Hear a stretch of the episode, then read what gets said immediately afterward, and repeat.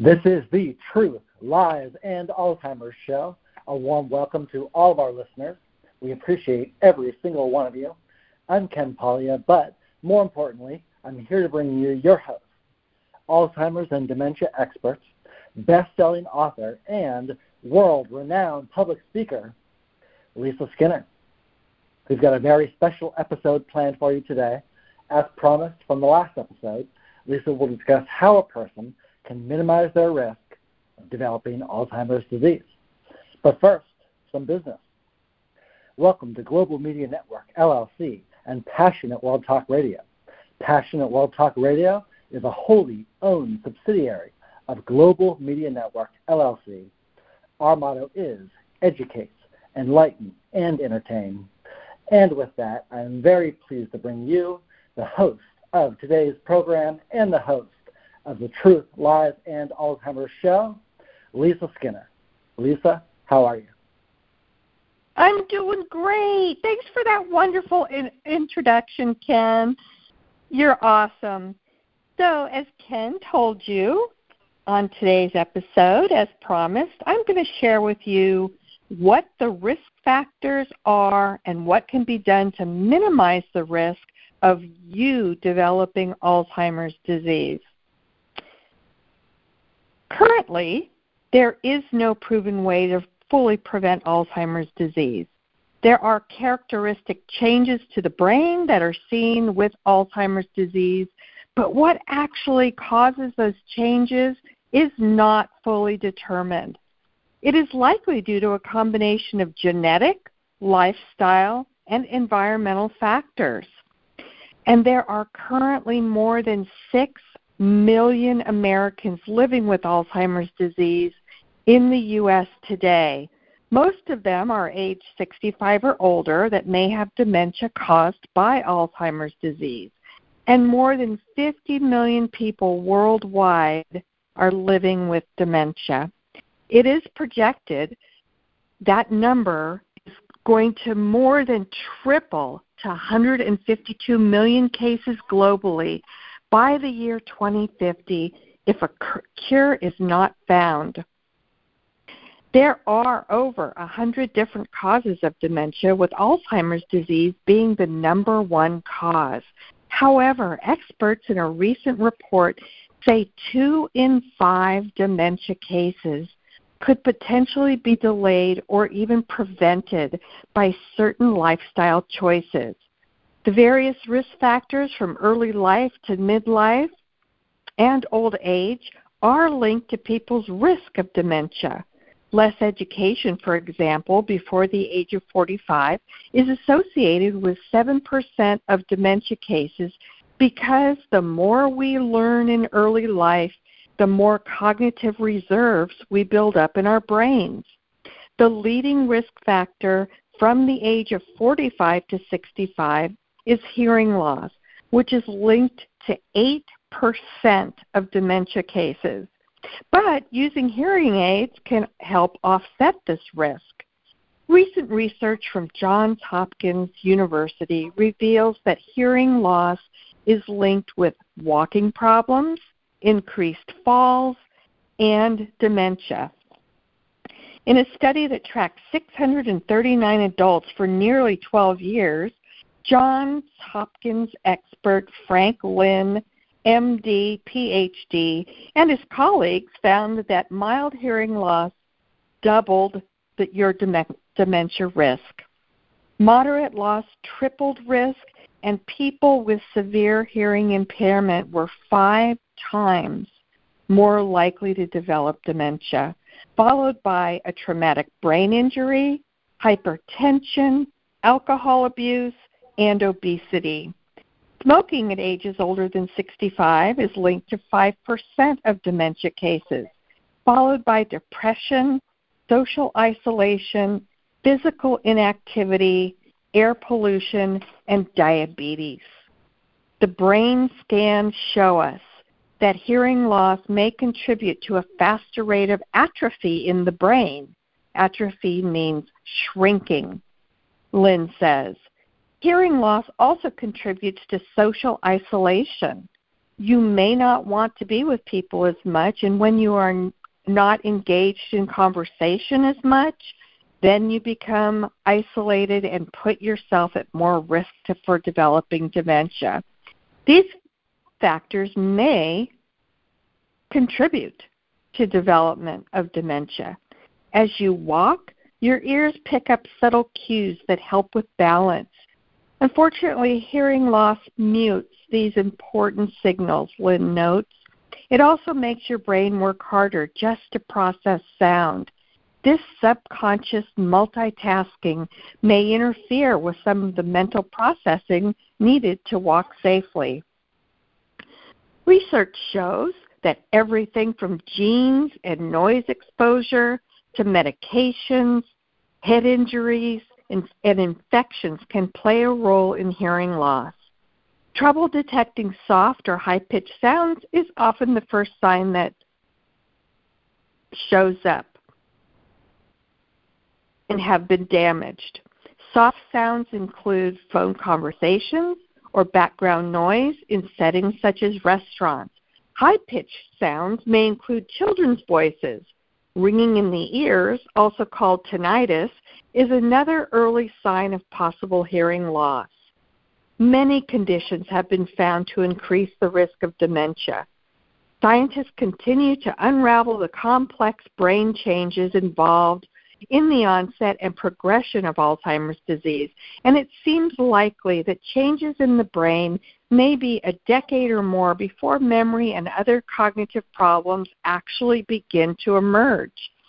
During this preclinical stage of Alzheimer's disease, people seem to be symptom-free. However, toxic changes are already taking place in the brain. Abnormal deposits of proteins form amyloid plaques and tau tangles throughout the brain. Once healthy neurons stop functioning, they lose connections with other neurons and begin to die. The majority of people are not typically diagnosed with dementia until they are already into the mid-stage of the disease. For this reason, it's often difficult to distinguish signs of memory loss as part of the normal aging process with a brain disease until it progresses and becomes blatantly obvious. One of the great mysteries of Alzheimer's disease is why it largely strikes older adults. Well, scientists are learning how age-related changes in the brain may harm our neurons and affect other types of brain cells to contribute to Alzheimer's damage. These age-related changes include, again, atrophy or shrinkage of certain parts of the brain, inflammation, vascular damage, production of unstable molecules called free radicals, and mitochondrial dysfunction, which is a breakdown of energy production with a cell. Research suggests that a host of factors beyond genetics may play a role in the development and course of Alzheimer's disease. There is evidence that there is a relationship between cognitive decline and vascular conditions such as heart disease, stroke, high blood pressure, as well as metabolic conditions such as diabetes and obesity. A nutritious diet, physical activity, social engagement, and mentally stimulating pursuits have all been associated with helping people stay healthy as they age. These factors may also help the risk of cognitive decline and Alzheimer's disease. Clinical trials are testing some of these possibilities. So let's take a more detailed look at some of the risk factors, and I must tell you that the more you have that apply to you, the higher your risk is. However, the good news is some of these risks are modifiable. In other words, they can be changed or treated. So the number one risk factor is advancing age. And for obvious reasons, it is one of the non-modifiable factors that cannot be changed. Statistically, one out of three people over the age of eighty-five has Alzheimer's disease. Within the older population, Latinos have a one and a half times the risk chance of developing Alzheimer's disease as their Caucasian counterparts, while African Americans have twice the risk of ca- that Caucasians do. These groups have a higher rate of cardiovascular disease compared to whites as well, which increases the risk of Alzheimer's disease. And the probability of being diagnosed with Alzheimer's disease nearly doubles every five years after you reach the age of sixty-five. Our second highest risk are genetics. And, of course, genetics are also non-modifiable or changeable. People who have a parent or sibling who developed Alzheimer's disease are two to three times more likely to develop the disease than those with no family history. If more than one close relative has been affected, the risk increases even more. Also, having certain versions of genes, like the A P O E four, increases your risk of developing Alzheimer's disease. There are two types of Alzheimer's disease. There's early onset and there's late onset. Both types do have a genetic component, and researchers have not found a specific gene that directly causes the late onset Alzheimer's disease. However, having a genetic variant of the A P O E four gene on chromosome nineteen does increase a person's risk. That gene is involved in making a protein that helps carry cholesterol and other types of fat into the bloodstream. If a person carries the A P O E four gene, it can increase their risk for developing Alzheimer's disease and is also associated with an earlier age of disease onset. And that's different from early onset Alzheimer's disease. Although having one or two A P O E four alleles increases the risk of developing Alzheimer's disease, about twenty-five percent of people carry one copy of the A P O E four gene, and two to three percent carry two copies. More than fifty percent of Alzheimer's patients have the A P O E four gene. fifteen percent of healthy people have the gene variant. Inheriting an A P O E four allele does not mean that a person will definitely develop Alzheimer's disease. Some people with the A P O E four allele never get the disease, and others who develop Alzheimer's disease do not have any of the A P O E four genes. Number three, cardiovascular disease is the number one modifiable risk factor to developing Alzheimer's disease. Studies have shown that there's a strong link between heart health and brain health. Those who are free of heart disease or related conditions are at a lower risk of developing Alzheimer's disease or another kind of dementia than those who have cardiovascular disease.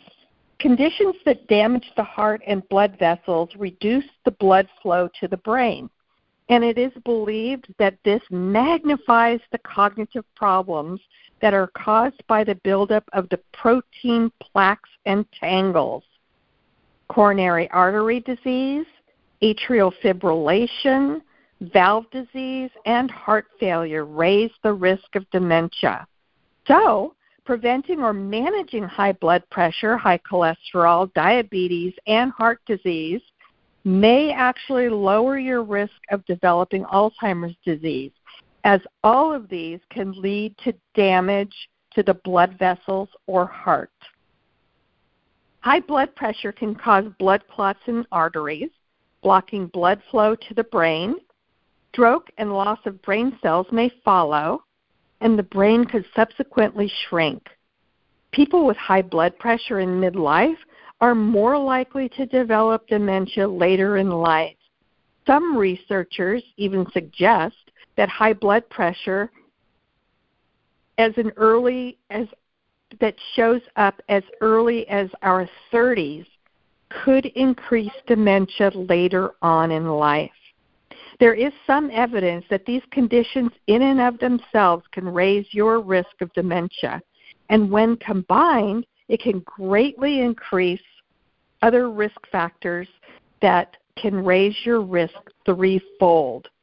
For example, having diabetes and too much cholesterol buildup into the plaques in the arteries, clogged arteries can lead to heart attacks and strokes, and each of these conditions raises a person's risk of dementia.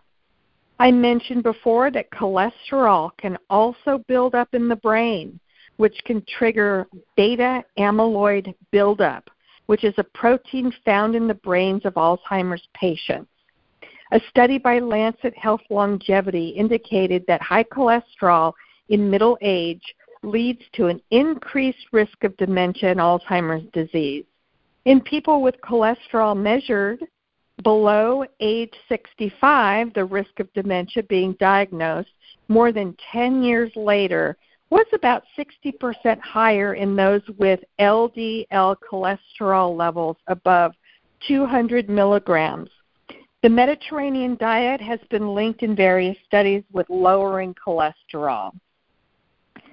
Diabetes is caused by the pancreas not producing enough insulin, a hormone that regulates how sugar is distributed throughout our bodies. When the brain doesn't get enough sugar, fatigue and cognitive impairment happen in the short term, while metabolism changes and cellular damage occur in the long run. Each of these factors increases the likelihood of someone developing dementia. Now, type two diabetes is believed to double a person's risk and possibly lead to developing dementia years earlier than someone who does not suffer from diabetes. Additionally, diabetes and dementia also share a subset of modifiable risk factors.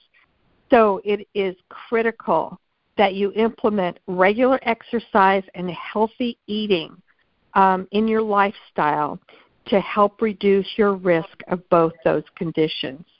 A two thousand two study found that people with mild cognitive impairment were more likely to progress to dementia if they had cardiovascular problems.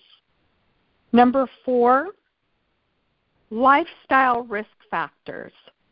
These two are considered modifiable. You can do something about your lifestyle choices. Although age and family history are out of your control, several modifiable factors can influence your chances of developing Alzheimer's disease. The evidence is mounting for the promotion of exercise and a healthy diet to reduce Alzheimer's risk, as well as avoiding tobacco. fourteen percent of Alzheimer's cases worldwide may be attributed to smoking, according to the World Health Organization. Even secondhand smoke may increase your dementia risk. Limiting alcohol consumption is important. Poor sleep habits or sleep apnea that result in less deep sleep or daytime drowsiness may actually raise your risk as well. Studies have been conducted on several types of activity, including running, weight resistance training, and yoga, all of which showed the potential to reduce your risk of dementia because physical workouts have been proven to enhance the development of new brain cells in our brains. Exercise lowers the risk of age-related brain impairment and protects the brain against degenerative conditions like Alzheimer's disease or mild cognitive impairment. Even reducing your sedentary time has been connected with dementia prevention. such as dancing and gardening. What you put in your mouth has a significant connection to the health of your brain. You've heard the old adage, you are what you eat, and studies are proving that to be true. A healthy diet that helps reduce the risk of Alzheimer's disease includes whole grains, nuts, legumes, fruits, and leafy green vegetables, among other foods, as well as limiting your sugar. There is a strong connection between higher blood sugar and dementia risk that exists. And the link is so profound that Alzheimer's disease has been nicknamed Type three Diabetes. You ever heard that before? I certainly have. But maintaining good control of your blood sugar, whether you have diabetes or not, can be thought of as a preventive medicine for your brain. Research shows that a high-calorie diet can impair memory if it causes inflammation in certain parts of the brain. So in other words, inflammation is definitely linked to risk of developing Alzheimer's disease. In a two thousand nine study, women above the age of sixty who reduced their calorie intake by thirty percent showed significant improvement in their verbal memory scores. That's pretty significant. So eating these recommended foods has been correlated with a host of health benefits, including improved brain functioning and fewer changes that are seen in Alzheimer's disease. Additionally, lower levels of vitamin B twelve, D, and vitamin E have all been associated with decreased cognitive functioning in some of the research studies. In particular, a deficiency in vitamin B twelve can cause significant memory loss and confusion that may be at least partially reversed through vitamin B twelve supplementation. Likewise, higher levels of vitamin D and vitamin E have been linked to dementia prevention. So my advice is talk to your doctor to see if you might be deficient in some of these vitamins, and then ask for his uh, recommendation as to whether or not you um, it would be in your best interest to start taking them. But always, always check with your doctor first. Maintaining a healthy weight and keeping your body mass index in a healthy range, especially in your middle years, has also been tied to, pre- to dementia prevention. Staying socially active and engaging in intellectually stimulating activities have also been shown to have a protective effect against Alzheimer's disease. Low education level, so less than a high school education, has long been associated with increasing the risk of Alzheimer's disease. While it's your brain that has Alzheimer's disease or another dementia, paying attention to your entire body is important. Deficits in vision and hearing can cause or increase confusion. Physical exercise has been associated with improved cognition with or without dementia. And in addition to exercising regularly, try to pay attention to the good nutrition. We know that certain foods have been tied to better cognitive functioning. That said, watching what you drink and eat can play an important role in your brain functions and may help decrease your risk of developing Alzheimer's disease or another dementia. A new study done by the American Academy of Neurology, published July twenty-seventh, twenty twenty-two, found that eating ultra-processed foods is associated with increasing one's risk of developing dementia. The study concluded that on average, for every ten percent increase in your daily take of ultra-processed foods, people had a twenty-five percent higher risk of developing dementia. Some of the significantly high ultra-processed food intake worth mentioning include beverages, sugary products, and ultra-processed dairy. Lower risks of dementia was associated with replacing ultra-processed foods in a person's diet with unprocessed or minimally processed foods. A person can also lower their risk of developing dementia by keeping mentally active. Mental activity has been associated with increased cognitive reserve, which in turn has been connected with dementia prevention. Exercise your brain to keep it sharp by doing things like crossword puzzles, Sudoku, jigsaw puzzles, playing card games, learning a foreign language, learning a musical instrument, or taking classes. So another statistic that's interesting is isolated elderly. The isolated elderly have twenty-eight percent more likelihood to develop dementia than their peers. Older people who are socially isolated face that greater chance of developing dementia than do their counterparts who are not socially isolated, according to a study by Johns Hopkins researchers published in the Journal of the American Geriatric Society. Social isol- isolation is generally defined as having few social relationships and few people to interact with on a regular basis. The study involved five thousand twenty-two U S residents who were sixty-five or older with an average age of twenty-six, who were dementia-free at the start of the study and were not living in a nursing home, residential care facility, or another institution. About twenty-three percent were considered socially isolated, but most participants, as a matter of fact, seventy-seven percent of them, were not. During a nine-year span, all of the participants were tracked and periodically given cognitive tests. In that time, about twenty-six percent of those who were socially isolated developed dementia, compared with about twenty percent of those who were not socially isolated. The study found no significant differences by race or ethnicity.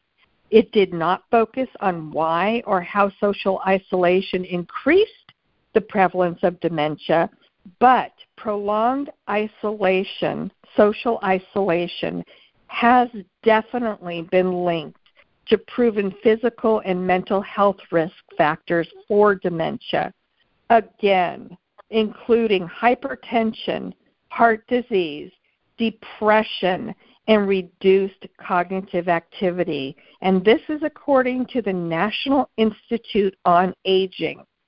Also, people who are socially isolated may be less likely to take advantage of health services available to older Americans. So, the Centers of Disease Control and Prevention say social isolation affects roughly a fourth of U S adults sixty-five and older. About six million Americans do have the most common type of dementia, which is the Alzheimer's disease, according to the C D C. And another thing that we know now post the COVID nineteen pandemic is that the number one cause of death of the COVID nineteen was due to loneliness and isolation. So this is real. This is absolutely real. Now, spending time with friends also has been identified as an important factor, and it is said that it is both for maintaining quality of life and for reducing the risk of developing Alzheimer's disease. And it's not the number of friends you have, but rather the quality and depth of the friendships that matter. Social interactions have also been associated with improved cognitive fun- cognitive functioning. Human beings were meant, we are wired to interact with other human beings. Getting plenty of sleep is recommended by the National Institute on Aging. Many of you have sleep apnea, where you stop breathing multiple times while you're sleeping, and it is critical to get that properly treated. Sleep apnea has many risks associated with it, including an increased risk of dementia. However, if it's properly treated by using a C PAP machine and monitoring um, this condition, it can help lower that risk. Both early life and later life depression have been found to increase the risk of developing dementia. The why is uncertain. However, the effects of depression can affect your brain function.